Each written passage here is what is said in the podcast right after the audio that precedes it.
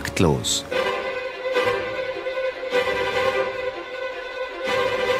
Das Musikmagazin von BR Klassik und der neuen Musikzeitung.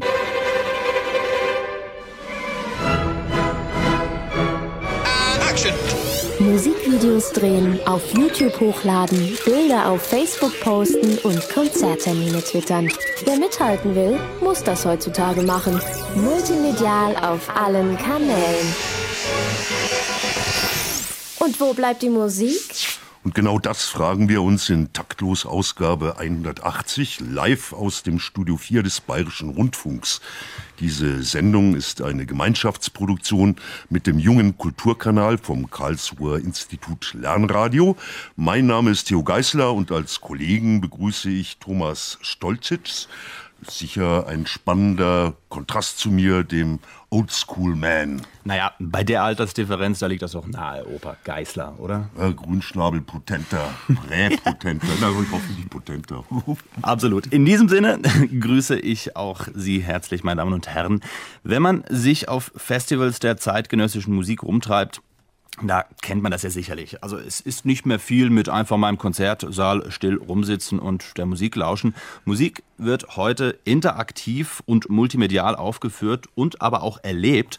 Doch dabei verliert eigentlich die Musik zunehmend an Bedeutung. So ist zumindest der Vorwurf. Videos, Wettbewerbe und Co. treten in den Vordergrund. Und deshalb stellen wir uns heute mal die Frage, oder besser, wir gehen der Frage nach, was bedeutet das für uns und auch für den Musikbetrieb eigentlich in Zukunft. Ja, und was wird aus unseren schönen, akustisch perfekten Konzertsälen? Was bleibt von lupenreiner klassischer Live-Interpretation und Rezeption übrig? Nebenbei unsere Sender, auch die öffentlich-rechtlichen, komprimieren die feinen Klänge, beschneiden Frequenzen und reißen klassische Werke nach Sendezeitbedarf ja auch auseinander. Ja, aber man, das hört heute doch keiner mehr raus. Und vor allem in deinem Alter ist das akustische Wahrnehmungsspektrum ja doch relativ begrenzt, oder? Aber ich höre immerhin noch das Gras wachsen. genau. Sie merken schon, bei uns ziehen die Moderatoren immer an einem Strang. Und deshalb haben wir uns heute mal zur Anreicherung der Sendung wie immer Gäste eingeladen. Schließlich geht es uns ja um die Sache. Für die schreibende Zunft war es eine der rettenden Ideen vielleicht, nämlich der Poetry Slam. Dadurch wurde es wieder cool, Lyrik und Prosa zu schreiben und live vorzutragen. Mit dem Composer Slam wird nun auch die klassische Musik in Form eines modernen Wettstreits auf die Bühne geholt. Mehrere Komponisten treten wie Gladiatoren mit eigens dafür geschriebenen Stücken gegeneinander an und wer den stärksten Applaus bekommt, überlebt. Ins Leben gerufen hat den Composer Slam Simon Kluth. Er hat in Detmold, Hannover und Paris Geige studiert und ist zurzeit Stimmführer in der Hamburger Camerata. Herzlich willkommen, Herr Kluth. Vielen Dank, guten Abend. Sind denn Komponisten wirklich so streitsüchtig, wie es das Format Composer Slam vorgibt? Ähm, nein. Also zumindest mache ich sie dazu vielleicht. Ähm, Nein, also der Komponisten haben wahrscheinlich erstmal einen künstlerischen Anspruch. Sie wollen äh, ihre Musik schreiben. Für wen jetzt auch immer. Das muss ja jeder Komponist selbst entscheiden, ob er es nun für sich selbst schreibt, für eine, für eine andere Person oder für ein großes Publikum. Beim Composer Slam geht es darum, dass ähm, Komponisten bestimmte Regeln einhalten müssen, um dort teilzunehmen. Und ich veranstalte den Composer Slam, um ähm, einem interessierten Publikum, was meistens erfahrungsgemäß ein junges Publikum ist, also ein kulturinteressiertes Publikum, einfach verschiedene Arten von Musik darzubringen. Unser zweiter Gast ist Patrick Bourgin. Er hat Musikwissenschaft und Musikinformatik an der Hochschule für Musik in Karlsruhe studiert und ist ein Teil des audiovisuellen Duos Ganzfeld. Guten Abend, Herr Bourgin. Guten Abend. Ich begrüße Sie gerne in unserer Runde und obwohl Sie mit Gansfeld einige Stücke aufführen, sehen Sie sich selbst ja eigentlich nicht als Komponist, sondern als was würden Sie sich denn so persönlich bezeichnen? Also ich mich persönlich bezeichnen würde ich mich als vieles, weil ich glaube ich auch einfach ganz unterschiedliche Sachen mache. Ähm, mit Gansfeld bezeichne ich mich als Live Visual Performer. Also ich bin auch der Live Teil Visual Visual Performer, Performer. genau. Also ja. ich bin auch nicht der Teil von Gansfeld, der die Musik schreibt und aufführt, sondern ich bin derjenige, die, der die Projektion ähm, schreibt und äh, entwickelt und aufführt. Also die Bilder.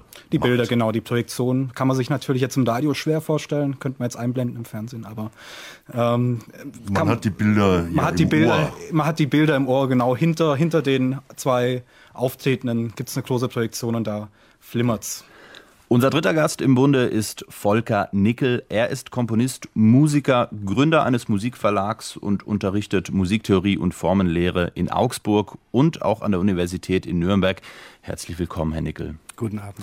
Man sagt, Sie sind Denker. Über was machen Sie sich denn Gedanken in Sachen Musik? Oh, äh, ich weiß nicht, wer das sagt. Äh, es ist schön. Ich hoffe, dass ich nicht der Einzige bin, äh, weder hier noch darüber hinaus, der denkt. Ähm, ich glaube, das hängt in erster Linie damit zusammen, äh, wenn jemand das gesagt hat. Ähm, dass ich immer schon Zug hatte, irgendwie vielleicht eher zum Essayistischen, zum, äh, zum Kontexte herstellen.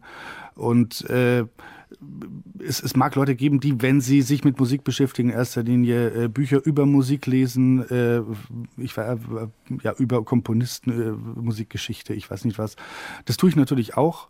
Äh, auf der anderen Seite lese ich aber immer viel anderes und sehe das auch immer in einem Zusammenhang zur Musik, äh, insbesondere Geschichte, Kirchengeschichte, Philosophie.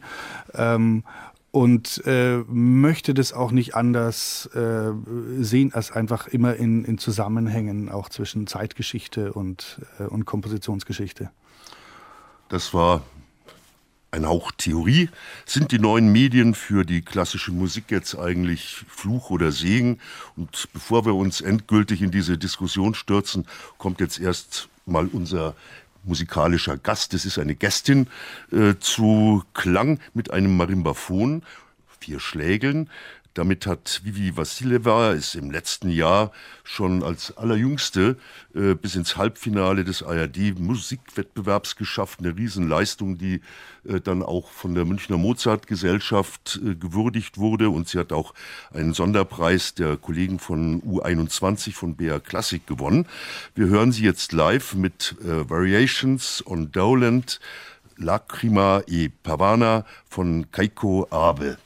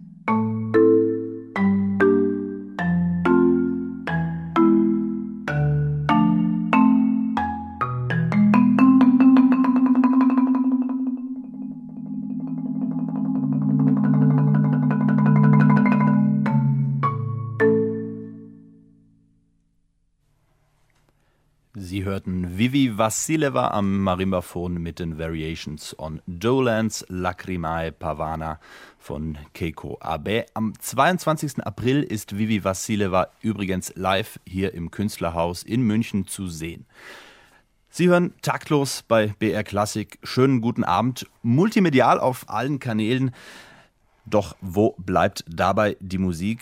Dieser Frage gehen wir heute nach. Ein Marimbaphon, wie wir es gerade jetzt schon gehört haben, ganz alleine auf der Bühne, ohne großem Schnickschnack, ist ja heute eher selten zu sehen. Das viele drumherum ist teilweise gar nicht mal mehr wegzudenken. Die Videos, die Special Effects, wichtiger als die Musik. Ich stelle einfach mal so die Frage in die Runde: Bestimmt denn das Auge, wie wir hören? Ja, absolut. Aber ich habe es mal, hab mal angefangen. Ja, auf jeden Fall. Also das Auge hört auf jeden Fall mit. Und das ist jetzt auch, glaube ich, keine keine, keine Frage jetzt der Neuzeit, mhm. also wegen multimedi mhm. multimedialen äh, Geschichten, sondern äh, also jede, jede Aufführung ist eine Performance, ob man es will oder nicht. Und ähm, das Auge oder wie diese Person auftritt oder was sie anhat, wie sie beim Geigespielen guckt, ähm, das äh, beeinflusst auf jeden Fall das Hörverhalten. Und äh, es wird auch diskutiert, soll man dieses Stück mit geschlossenen Augen äh, hören oder mit, mit ähm, offenen Augen. Ja, doch, auf jeden Wie Fall. ist es, wenn ich eine CD höre? Zu Hause mit geschlossenen Augen und das Schmelze? Das ist äh, gut, also das ist ja gut für Sie. Aber das ist ja, das ist ja was völlig anderes. Also ähm, ich glaube, gut, da müssen wir vielleicht unterscheiden zwischen Live-Aufführung und halt Band. Ja. Aber inwiefern ist es dann auch relevant, dass ähm, immer mehr auch so multimediale Produktionen zusätzlich noch gemacht werden? Also dann am Ende spielt ja die CD vielleicht gar keine Rolle mehr, wenn ein Video sowieso gemacht werden muss. Event, klar, eventuell. Das glaube ich, kann man schlecht. Weiß ich jetzt auch gerade nicht so, wie das ist. Ähm, ich glaube generell jetzt, wenn wir von klassischer Musik reden oder Kunstmusik, ist, glaube ich, auch sowieso eine CD ähm, sage ich mal, auf dem, sage ich mal so ein bisschen provozierend, also auf dem absterbenden Zweig so. Also weil ähm, man muss natürlich gucken, wer kauft sich eine klassische CD oder geht man nicht doch noch viel lieber also in ein Konzert? Und ich glaube, das ist der Punkt. Also jetzt auf die ursprüngliche Frage, wie relevant das ist mit den, mit den ganzen Medien, ähm, das ist, ich würde sagen, das fällt alles unter Interpretation. Also ich glaube, so kann man es so rechtfertigen oder so sollte man es rechtfertigen, wenn man das einsetzt bei Aufführungen. Ich, ich, denke, was äh, CD-Hören betrifft, gibt es ja beide Extreme. Also es gibt Leute, die hören nur CDs zu Hause, besuchen keine Konzerte mehr. Äh, ich habe letzte Woche erst einen Sänger getroffen, äh, den ich schon lange kenne und äh, der früher jemand war, der äh, mehr oder weniger, wenn er nicht gerade geschlafen hat, nonstop sehr laut Musik gehört hat. Ähm, nicht immer zur Freude seiner Nachbarn, äh, tausende von CDs hatte und mir erklärt hat, er habe inzwischen keine Anlage mehr, er geht nur noch in Live-Konzerte. Ähm, äh, das ist bei mir privat übrigens nicht so, ja, aber ich sehe den Unterschied durchaus auch.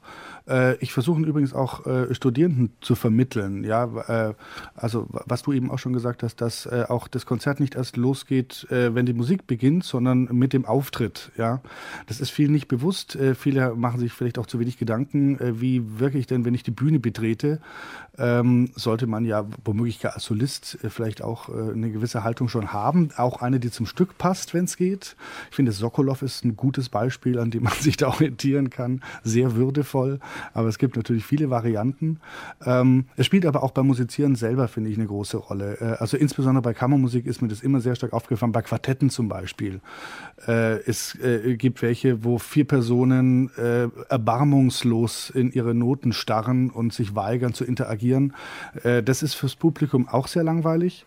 Äh, und es gibt welche, die gerade, wenn durchbrochene Arbeit stattfindet oder sich irgendwie Phrasen hin und her gegeben werden, miteinander, also sichtbar interagieren agieren. Das ist für den Hörer wichtig. Äh, ich glaube, es ist gerade heute für den Hörer wichtig, weil auch nicht mehr alle so intensiv geschult sind, äh, vielleicht auch über den formalen Background einer Komposition, äh, dass man auch miterleben kann, was da musikalisch geschieht. Und das kann man durchaus auch sichtbar machen und so wiedergeben. Herr Bourgeon, was ist bei Ihnen zuerst da, die Musik oder das Bild, oder entsteht das gemeinsam?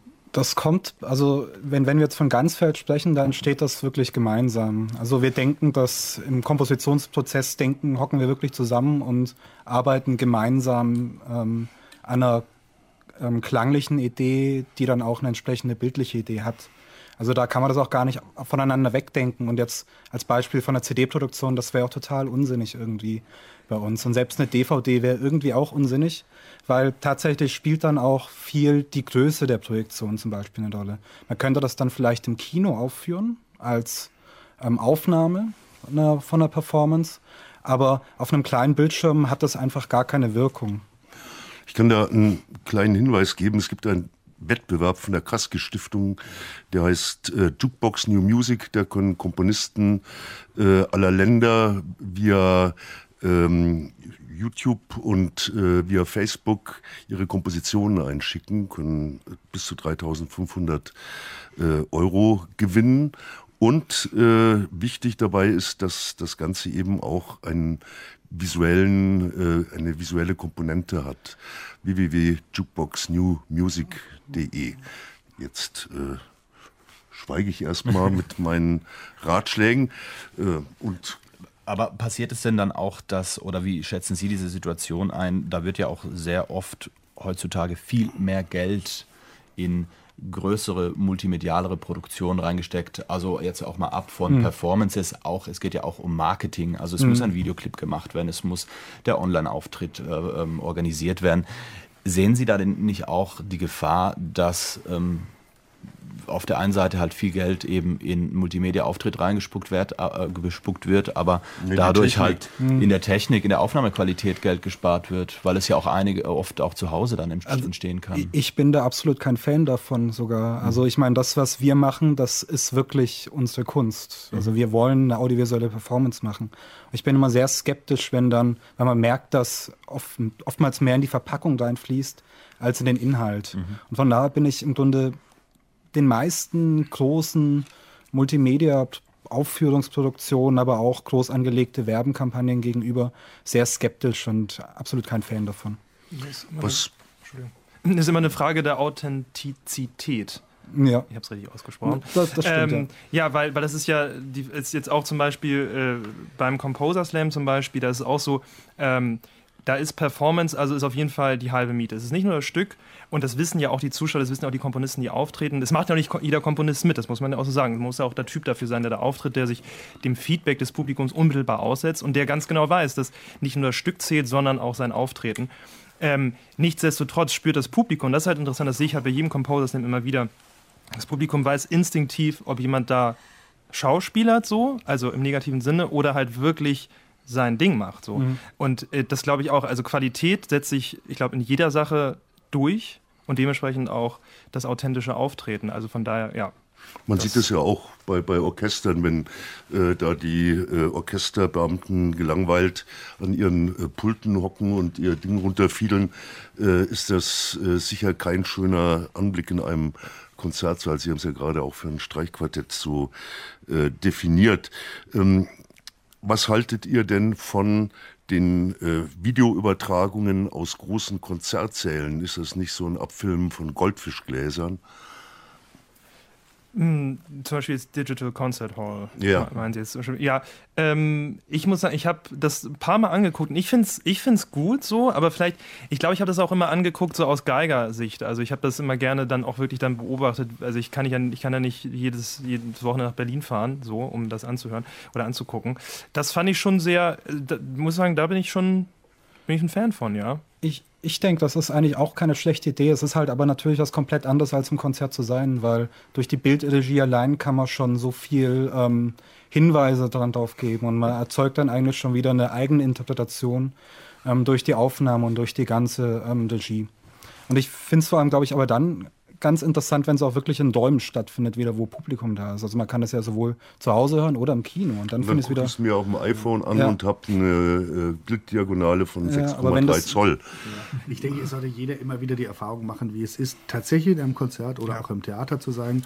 Äh, äh, vor ein paar Monaten hat äh, Michael Steilknecht in der SZ, glaube ich, einen Artikel darüber geschrieben, über eine Opernaufführung, die in einem Kino übertragen wurde und äh, dort auch mit den Leuten gesprochen. Und da gab es aber merkwürdige Resultate, weil äh, viele dort meinten, äh, äh, es hätte ihnen viel besser gefallen als im Theater.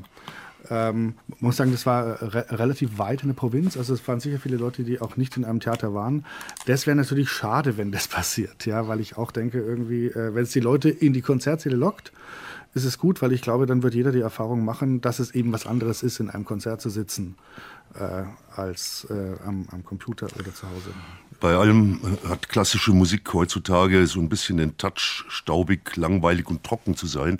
Gerade bei vielen jungen Leuten, die in der Schule keine anständige äh, Musikbildung mehr mitbekommen. Und äh, wie bei einem alten Auto quietscht und knarzt es dann äh, an allen und Ecken und Enden ja im Bereich der Wahrnehmung. Ein altes Auto aber äh, will man, ein Oldtimer, äh, doch oft gerne erhalten. Er ist es wert.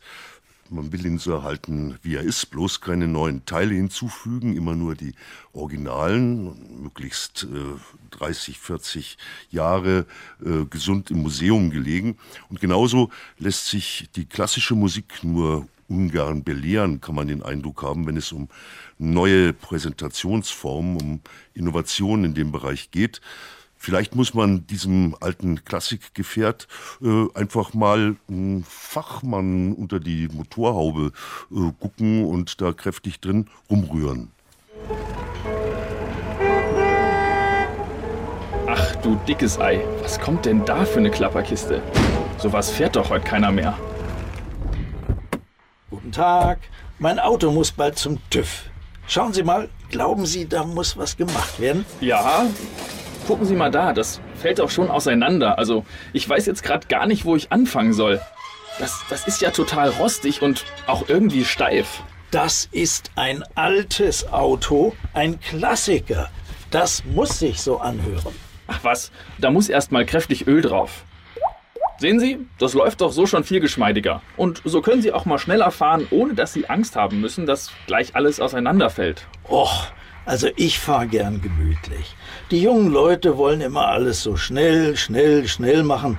Man muss sich auch mal Zeit nehmen. Aber ganz ehrlich, wie wollen Sie denn da mit den anderen mithalten? So viel wie gerade los ist auf der Straße. Schauen Sie mal die da drüben an. So muss das laufen.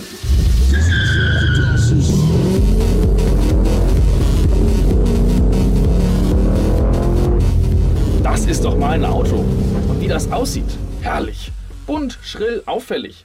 Sowas, das bleibt im Gedächtnis. Sollen wir Ihr Auto nicht auch so schick machen? Nee, das brauche ich nicht. Mein Auto ist schon seit Jahren gut, so wie es ist. Und so soll's auch bleiben. Diesen ganzen Schnickschnack da will ich nicht. Naja gut, zwingen kann ich Sie ja wohl kaum. Wollen Sie denn wenigstens innen ein bisschen mehr Hightech haben? Was ist das denn? Ist das ein Grammophon da in Ihrem Auto? Ja, was denn? So höre ich meine Musik am liebsten. Ach was, das ist doch nichts. Schauen Sie mal hier. Das ist gerade voll angesagt. Ein Radio TV Social Media System. Damit können Sie unterwegs Videos auf YouTube hochladen und das Teil postet direkt alles, was Sie hören, sofort auf Facebook. Dann können alle Ihre Freunde das sofort sehen. Face? Was? Ein Buch? Im Auto? Was soll das sein? Nein, sowas brauche ich nicht. Meine Freunde haben sowas auch nicht. Und es soll auch niemand wissen, was mir gefällt und was ich höre. Naja, also, Sie sind hierher gekommen, damit ich Ihnen helfe, aber scheinbar wollen Sie ja gar keine Hilfe. Ich garantiere Ihnen, wenn Sie Ihr Auto nicht an die heutigen Standards anpassen, dann können Sie die Kiste in ein paar Jahren einfach verschrotten. Frechheit. Was erlauben Sie sich? Das wird noch ewig halten. Ich suche mir eine andere Werkstatt.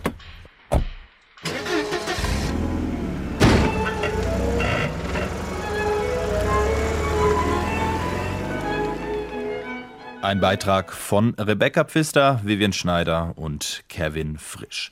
Herr Borger, was meinen Sie denn? Braucht denn die klassische Musik eine Generalüberholung? Müssen wir sie ins digitale Zeitalter holen? Ich meine, ins digitale Zeitalter ist sie irgendwie auch schon Ja. angekommen. Ich meine, was ist nicht im digitalen Zeitalter angekommen, außer vielleicht jetzt tatsächlich Autos, die äh, keine Computer haben. Ähm, ich denke aber nicht, dass klassische Musik sich irgendwie inhaltlich großartig ändern müsste. Also ich meine, zeitgenössische Musik macht sowieso schon. Zeitgenössische Musik bedient sich schon digitalen Mitteln ganz, ganz natürlich. Aber es ist genauso wichtig, dass wir klassische Musik haben, die ähm, sich irgendwie nicht beeinflussen lässt von all den Hypes, die gerade irgendwie aufkommen, gerade Social Media, was man natürlich nützen kann, aber man muss aufpassen, dass es nicht zu weit ineinander wächst und man immer noch die klassische Musik auch hat. Also man muss ja auch wissen, äh, Stockhausen hat äh, mit äh, digitalen Techniken gearbeitet, bevor die Apple-Garage jemals gebaut wurde. Und insofern kann man durchaus sagen, dass gerade im Bereich der Musik da sehr viel Vorarbeit geleistet worden ist. Die Frage ist und bleibt natürlich, so wie äh, Video Kills Radio Star, ob äh, Digital schließlich auch das schöne alte Dampfradio killt und ob äh, die äh, Musikwahrnehmung äh, völlig überlagert wird von äh, visuellen Reizen, die ihr produziert. Also ich, ich wollte noch was sagen, auch zu dem, zu dem Beitrag eben. Es wird ja oft von Veranstaltern äh, das Publikum quasi im Plural gedacht. Ja? Es gibt also äh, verschiedene Publika. Äh, die einen denkt man sich jung und mit Bierflasche im Keller irgendwo cooler Musik lauschend und die anderen in Abendrobe äh, durchs Konzert äh, schleichend. Ähm, ich glaube aber, diese Trennung gibt es in der Realität schlichtweg nicht. Äh, also wenn ich von mir ausgehe, das ist vielleicht ja immer am naheliegendsten, stelle ich fest, ich war schon in sehr unterschiedlichen Veranstaltungen, welchen mit Bierflasche und welchen ohne Bierflasche. Ich käme auch nicht auf die Idee, in der Staatsoper eine Bierflasche zu öffnen. Und oh. äh, gut, das, ich weiß nicht, wie es in 50 Jahren ist.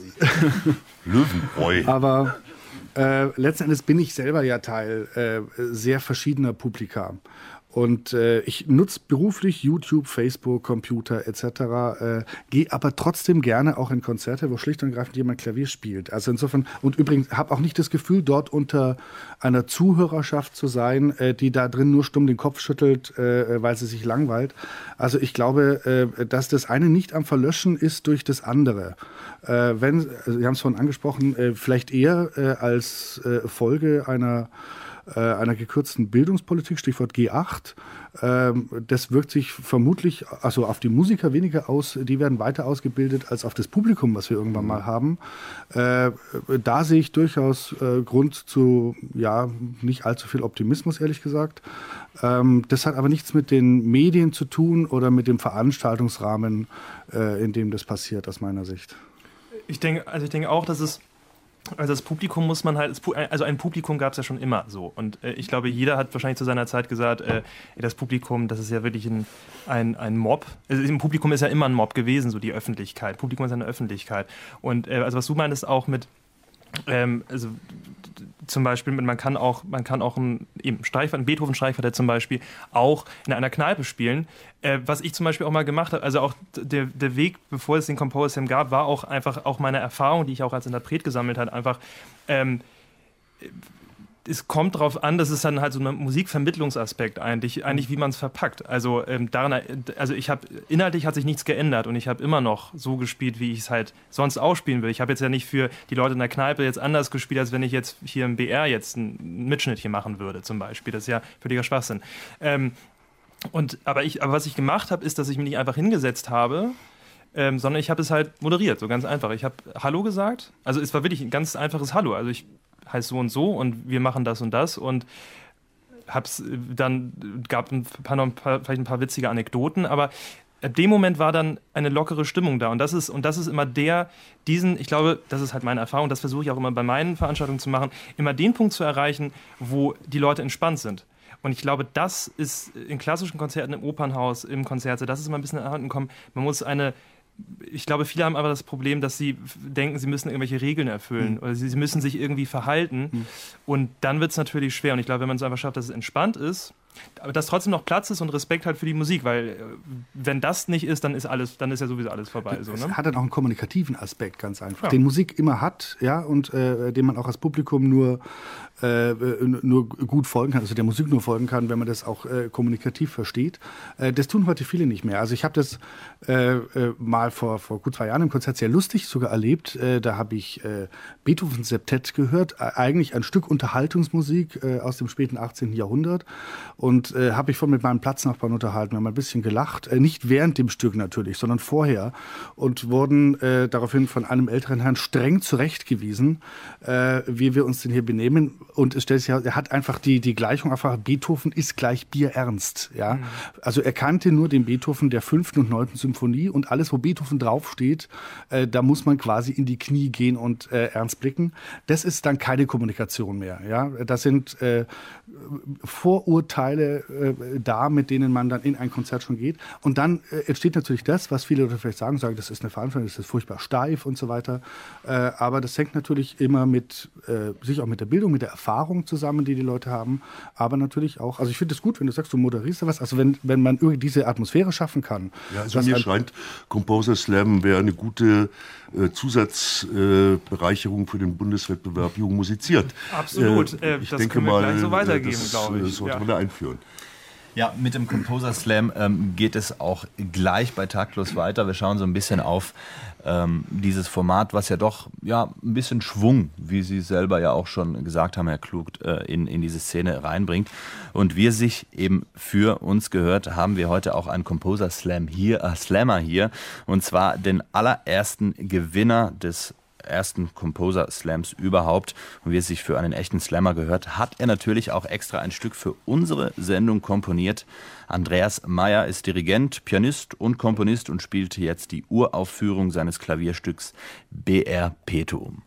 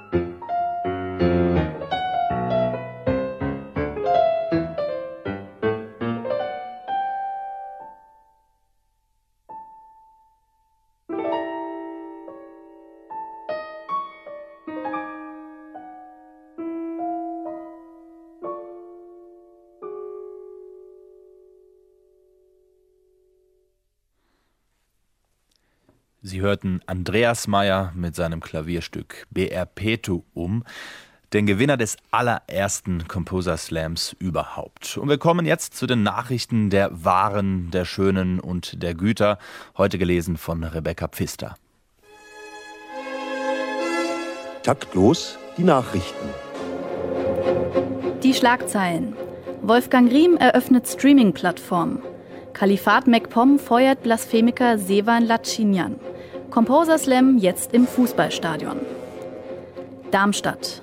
Seit gestern tagt das Institut für neue Musik und Musikerziehung in Darmstadt zum Thema Überblendungen, neue Musik mit Film. Mehrere Künstler und Wissenschaftler diskutieren über die zunehmende Verknüpfung von Musik und Film in der zeitgenössischen Musik. Parallel zur Tagung bietet das Institut Kurse für Kinder und Studierende sowie Konzerte und Filmvorführungen an. Die Tagung geht noch bis Samstag. Bisher zeichnet sich als musikästhetischer Konsens ab, dass Musik in Zukunft ausschließlich in Form von Untertiteln vorkommen soll. Karlsruhe Worldwide. Wolfgang Riem eröffnet eine Streaming-Plattform für zeitgenössische Musik. Dies teilte der Komponist gestern per Fax der Hochschule für Musik Karlsruhe mit. Nachdem Superstar Jay-Z erst kürzlich seinen eigenen Streaming-Dienst Tidal startete, zieht der hellste Stern am Firmament der neuen Musik nun nach. Riems Plattform Gezeiten bietet alle Klassiker der zeitgenössischen Musik in remasterter Form an. Ansonsten gleicht sie bezüglich des Konzepts dem seines Künstlerkollegen. Nur preislich gibt es deutliche Unterschiede. Gezeiten ist doppelt so teuer wie Tidal. Rostock. Die Islamisierung des nordischen Abendlandes schreitet weiter voran. Vergangene Woche schlug das Mecklenburg-Vorpommernsche Kalifat kompromisslos zu. Es hob den Theaterintendanten Sevan Lacinian aus seinem Amt, da er sich öffentlich blasphemisch äußerte. In kürzester Zeit konnte der Demagoge einige Sympathisanten um sich scharen, die gegen die Entlassung demonstrierten. Doch das Kalifat zeigte sich unbeeindruckt. Der kulturpolitische Sparzwang sei ein Gebot, dem man sich wie allen anderen ökonomischen Zwängen unterzuordnen habe. München. Profifußball verliert an Relevanz. Nach einem schlecht besuchten DFB-Pokal-Halbfinale am gestrigen Abend läuft auch der Vorverkauf zum Halbfinale Bayern-Dortmund in der Allianz Arena ausgesprochen mies. Immer mehr der riesigen Fußballstadien bleiben leer. Dennoch seien die Arena-Bauten der letzten Jahre keine Fehlinvestition gewesen, sagte ein Sprecher des DFB. Denn nun habe man mit Simon Kluth, Veranstalter des Composer Slams, einen erfolgsversprechenden Partner gefunden.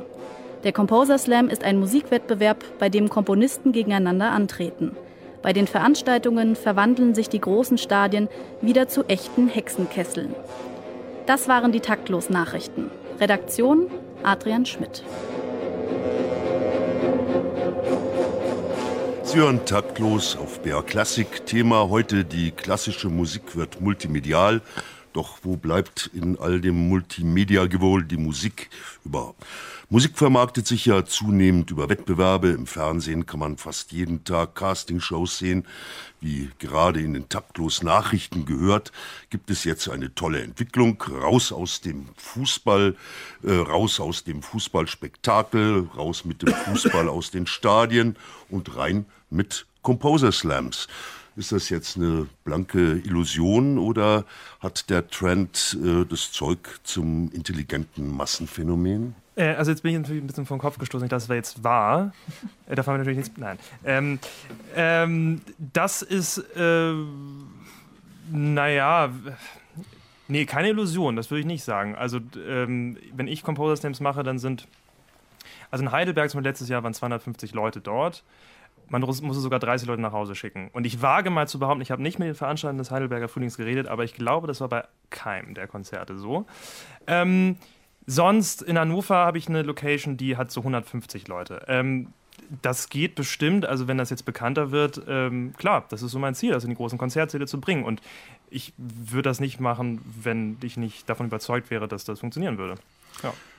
Wird es auch äh, gestützt, zum Teil vielleicht äh, in Zukunft durch visuelle Reize, durch Videos, die da mitproduziert werden oder projiziert werden? Ähm, das, ist, das ist eine sehr interessante Frage, weil eigentlich ist das nicht der Plan sogar. Weil ähm, gerade, also die Regel beim Composing ist, äh, der Komponist, wie Andreas Meyer gerade, muss auch selbst spielen. Also man darf nicht das Werk eines anderen aufführen. Ähm, dann ist Gesang mit Text nicht erlaubt. Und es sollte halt, ja, es sollten auch keine Hilfsmittel verwendet werden, die halt von der Musik ablenken. Also genau, also es ist quasi diese Gratwanderung zwischen ja, Kunstmusik, weil Instrumentalmusik, das ist ja so der Hauch der Kunstmusik, reine Instrumentalmusik und halt nicht ein Song zum Beispiel, aber auch, äh, und das in einer Location zu machen, wo halt sonst zum Beispiel Poetry Slam stattfindet oder halt ein Fußballstadion. Ähm, da würde ich jetzt halt sagen, im Moment, ich glaube, es wird stärker dadurch eben, dass dann die Musik nur im Vordergrund steht, dass halt jeder Komponist seine fünf Minuten hat, nur die Musik sprechen zu lassen, klar, und auch seine Performance. Aber da seid ihr doch total altmodisch. Was die Composer Slam den Composer im Trend angeht, da bin ich dann vielleicht ein Spießer, ja. Genau. Also ich sag mal, Composer Slammer, genau, Composer Slammer sehen mich als Spießer und die Klassiker sehen mich als äh, Hipster. Wie ich. groß ist denn da auch die Gefahr, dass ähm, auch, ich sag jetzt mal, das Völkchen unter sich bleibt? Also ist es tatsächlich so, dass es dadurch zu einem populären, zu einer populären Abendveranstaltung wird? Ähm, naja, es ist, ja, wenn man, es ist eine populäre Abendveranstaltung, ist es. Es ist Unterhaltung. Ich bin auch jemand, der Unterhaltung nicht schlimm findet. Das sehen ja manche klassische Musiker anders, das Wort Unterhaltung. Ähm, letztes Jahr gab es einen Composer Slam auf dem Festival Young Euro Classics. Also ähm, ein sehr klassisches mhm. äh, Festival mit Jugendorchestern im Admiralspalast.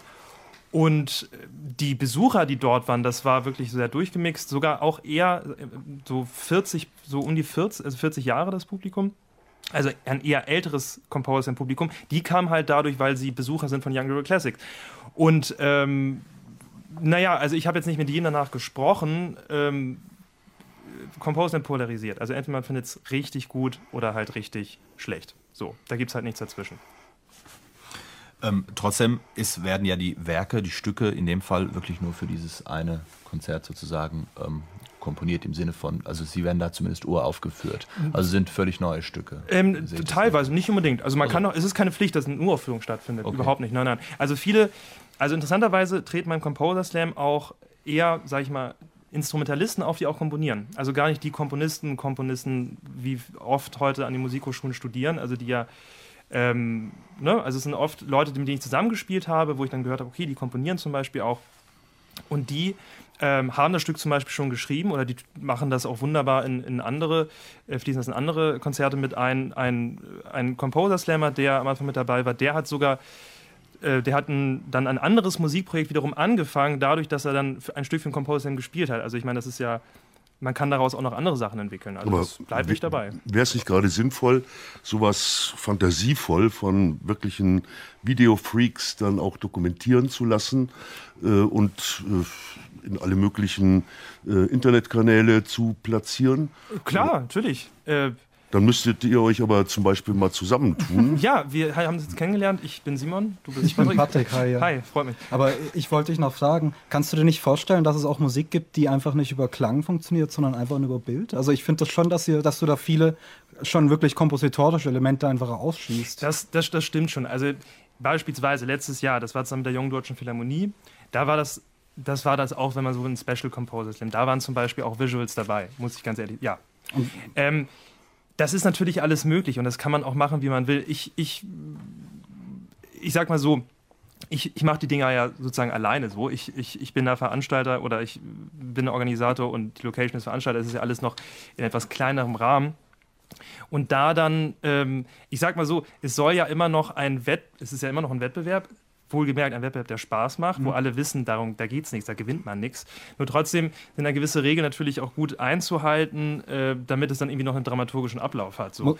Und da halt da ist es für mich jetzt einfach bisher, kam ich jetzt nicht vielleicht auf die Idee zu sagen, okay, dann tut man da jetzt auch Visuals dazu. So ähm, ich, möglich ist es natürlich. Ich meine, Visuals dazu ist meistens schlimm, würde ich auch okay. irgendwie sagen. Die Frage ist halt wirklich eine Komposition oder Künstler, die sich wirklich das als eins sehen. Ja, ihr seid ganz schön egoistisch. Ich frage äh, mal den Denker. äh, also möglich, möglich ist es. Also klar. Okay. Ich, also, ich, ich frage mal den Denker, Herr Nickel, ist das ein Zukunftsmodell oder ist, wäre vielleicht gerade eine Fusion zwischen äh, diesen beiden neuen Formen der Musikpräsentation eine faszinierende Sache? Also ich denke, was, was Sie gerade gesagt haben über Dokumentation, äh, das ist ja nochmal quasi eine Schale weiter außen, also äh, gehört dann nicht direkt in den Wettbewerb hinein. Dass es im Wettbewerb Regeln geben muss, das denke ich ist äh, unumstritten sinnvoll. Und, ähm, und ich denke, man muss dann ja auch irgendwie was Vergleichbares äh, haben, was man vergleichen kann. Das würde vielleicht ein bisschen verzerrt werden, äh, wenn jetzt äh, die, die Mittel sehr unterschiedliche wären. Ähm, ich finde es aber äh, sehr richtig, was, was äh, Patrick Bajorge vorhin schon gesagt hat. Äh, über die, äh, über die Verwendung äh, von Ton und Bild, äh, dass es da nämlich irgendwie ein, ein, äh, ein integratives Verfahren ist und eben kein additives. Du hast gerade eben mhm. gesagt, wenn man was dazustellt, das ist ganz schlimm. Äh, das kann ich nur dick unterstreichen. Das habe ich oft in Konzerten gesehen, wo man versucht hat, äh, da kommt das schlimme Wort aufpeppen, dass man da noch Video daneben stellt oder sonst irgendwas macht und es wird da nicht besser, es wird da nur wahnsinnig schwach, weil man das Gefühl hat, der Veranstalter vertraut seinem eigenen äh, dem eigenen Kern irgendwie der Sache nicht. Äh, das heißt, wenn man solche Dinge macht, das gilt dann für Kunst mit Video genauso oder mit, ich weiß nicht, wie du das bezeichnest, mit, mit visuellen Mitteln, genauso wie für Oper oder eine gotische Kathedrale. Man muss dann die verschiedenen Elemente, mit denen man arbeitet, integrativ denken, äh, um eine künstlerische Aussage zu haben und sie nicht nebeneinander stellen. Das bedeutet aber äh, eine gewisse soziale Kompetenz und äh, die spreche ich jetzt mal den beiden äh, Exponenten äh, grob ab. Äh, die wollen sich ja nicht annähern. Äh, nee, nee, Moment, Moment, Moment. Genau, aber das, das hat ja Volker gerade schon richtig gesagt. Also es, ist, es geht ja eigentlich nur für mich als dann Moderator, als so Schiedsrichter dann ja auch irgendwo. Es muss, irgendwo eine, irgendwie klar sein, wie man das unterscheiden kann. So. Und ähm, also was ich mir dann wiederum vorstellen könnte, ist, zum Beispiel einzumachen, dann aber halt, wo das dann durchaus, dass dann jeder Beitrag so ja. ist. Das meine ich so zum ich Beispiel. Mein, ne? Das ist dann das, auch ja das geht. Viel, Absolut. viel besser vergleichbar, auch was Volker genau. gemeint hat. Dann, ja. dann geht das wunderbar. Ja. deswegen sage ich, das ist alles überhaupt nicht ausschließlich. Ich glaube, es muss einfach dann nur, der Abend an sich muss dann einfach klar sein. So. Triffst du die Selektion oder gibt es da eine Vorauswahl? Ähm, ja, Okay. Kann man schon sagen. Also äh, das hat zwei Gründe. Einmal der Grund, weil ähm, es jetzt noch nicht so wie Poetry Slam zum Beispiel ist, dass jetzt da Leute mir die Tür einrennen, um da mitmachen zu wollen, äh, weil es einfach noch sehr jung ist, also noch sehr neu ist und natürlich auch, weil das sehr anspruchsvoll ist, dort mitzumachen. Also, ähm, Komponent, also Leute, die selber schreiben und auch das selber aufführen, kein Text dabei, das ist, macht, macht halt nicht jeder. Und dann in diesem Format. Ähm, die zweite Sache ist die, ich bin der Meinung, dass die größte, ich glaube, die größte Nachhaltigkeit auch fürs Publikum ist dann, besonders halt, wenn es ein Publikum ist, das jetzt nicht so oft ins klassische Konzert geht oder die jetzt nicht so vorgebildet sind, ich glaube, die nehmen am meisten mit, wenn die Beiträge einfach wirklich gut sind. Also wenn sie verschieden sind, aber auf ganz hohem Niveau ähm, gespielt werden. So, und ähm, ich habe auch immer das Interesse als äh, Veranstalter eigentlich so ein Line-up äh, äh, einzuladen, die wirklich unterschiedlich sind. Also da geht es dann von experimenteller neuer Musik über ähm, auch Jazz oder auch Pop, etwas Poppigeres oder klassizistisch. Also, und dann wird es sehr stark. Und mhm. dann, äh, klar, und da gucke ich dann einfach, okay, was ist jetzt für, die, für den Abend passend? So. Ich denke, du siehst dich ja auch ganz stark als Vermittler dann einfach von, von Werten ja, auch. Ja. Sie sind aber auch im Moment der Einzige, der diese Composer Slams veranstaltet. Ich, ich bin, äh, soweit ich weiß, äh, ja. Nehmen Sie sich das denn raus oder würden Sie auch sagen, Jungs, wir können das in ganz das, Deutschland machen? Das können wir, also äh, das ist sogar, ich habe das sogar jetzt an, irgendwo auch selber angeleiert. Also das ist, das kann jeder machen. Das ist gar kein Problem. Äh, ich habe mich damit auch beworben beim äh, für, ein, für ein Fördermusik. Also mein, der nächste Schritt ist, das an Schulen zu machen, also mit Schülern, also quasi einen Schüler-Composer-Slam zu machen. Einfach gerade, um das zu fördern.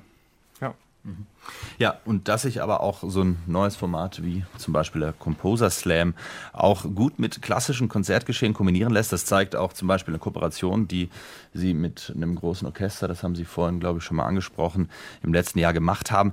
Da ist im Grunde ja genau das passiert, was wir so ein bisschen versucht haben, in diesem Gespräch ähm, aufzuschlüsseln. Ähm, und etwas, was man sich auch in Zukunft vielleicht sogar öfter wünschen ähm, sollte, müsste, wenn ich das richtig rausgehört habe, alte Schule trifft im Grunde auf ein neues Format. Das heißt, Sie haben in dem Fall mehrere Slammer, wie das üblich ist beim Composer Slam, ein Stück komponieren lassen und die junge deutsche Philharmonie, die hat das Stück dann sozusagen im Slam aufgeführt. Mit den Komponisten zusammen, genau. Also, also es war dann quasi ein Team-Slam, könnte man sagen. Mhm. Äh, Orchester plus Komponist haben das aufgeführt, ja. Toll, Zukunft und das war's für heute schon wieder mit Taktlos. Vielen Dank an unsere Gäste, Patrick Bonjean, Volker Nickel und Simon Kluth. Vielen Dank auch ans Team, technische Realisation Josel Tegarten, Fabian Zweck, Regie Christoph C. Stechbart und Redaktion Alexandra Maria Dielitz und natürlich das Team vom Jungen Kulturkanal Kevin Frisch, Rebecca Pfister, Adrian Schmidt, Vivian Schneider und Marlina Standke. Nachhören oder als Podcast downloaden können Sie die Sendung wie immer auch unter nmz.de slash taktlos. Da finden Sie auch inzwischen allerhand Interessantes aus den vorhergegangenen Sendungen und natürlich ab morgen dann wie üblich für sieben Tage im Online, in der Online-Mediathek von BR Classic die ganze Sendung zum Nachhören. Und es gibt Infos bei der NMZ über unser nächstes Thema.